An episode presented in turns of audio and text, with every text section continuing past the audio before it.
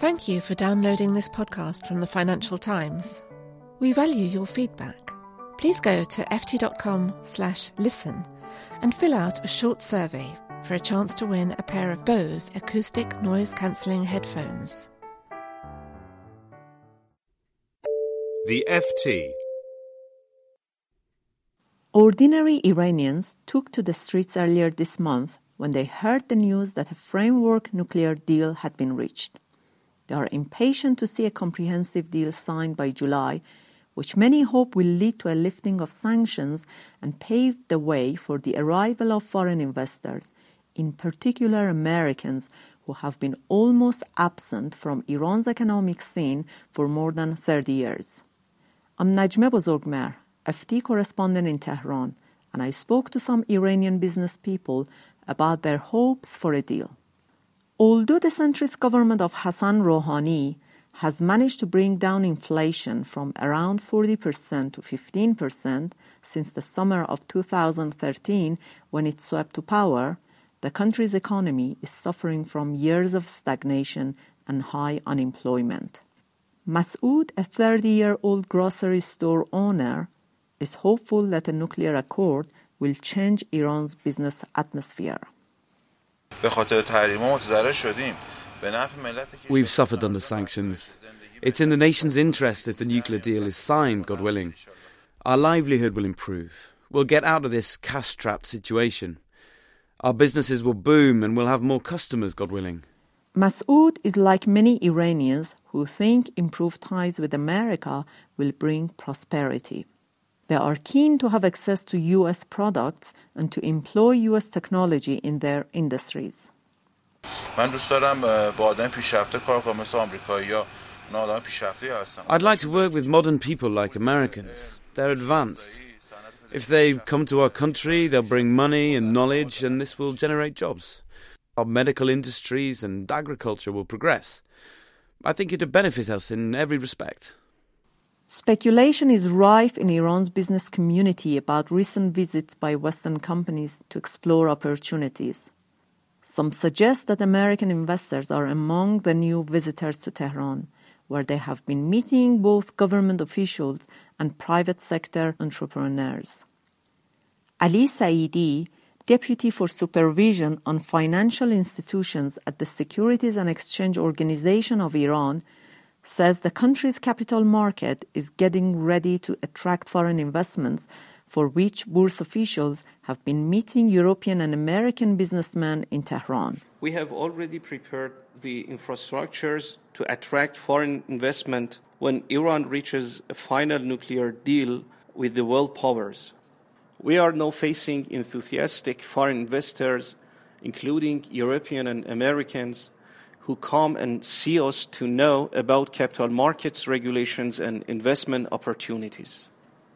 With 78 million people, about 60% of whom are under the age of 35, Iran faces an army of unemployed university educated young people. The official youth unemployment in the country stands at around 25%, while unofficial figures suggest it is even higher. Lida, a 34 year old owner of a beauty salon in northern Tehran with 18 female staff, is looking forward to the day when it is commonplace to see Americans walking freely in the streets of Tehran. در صورت بسته شدن قرارداد هسته‌ای برداشته شدن تحریم قاعدتاً when the comprehensive nuclear deal is signed and sanctions are lifted, our business will improve. I think Americans will come to Iran, and if they come, conditions will get better. For example, if they bring certain brands to Iran, jobs will be created. Many people prefer not to see the reality that lifting of sanctions may take a long time even if a final nuclear deal is reached by the end of June. But Ghulam Hossein Shafi'i, head of Iran's Chamber of Commerce, strikes a note of caution.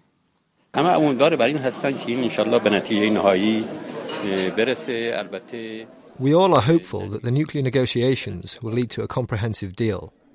But the problems between us and US are not restricted to the nuclear issue. We face other issues. Attitudes must change and become fairer. They cannot regain the foothold they had in Iran's big economy so fast. There has been much debate and speculation about establishing a joint chamber of commerce between Iran and the US, but it's still too soon. The view of the rulers must be heeded. I'm hopeful that that time will arrive.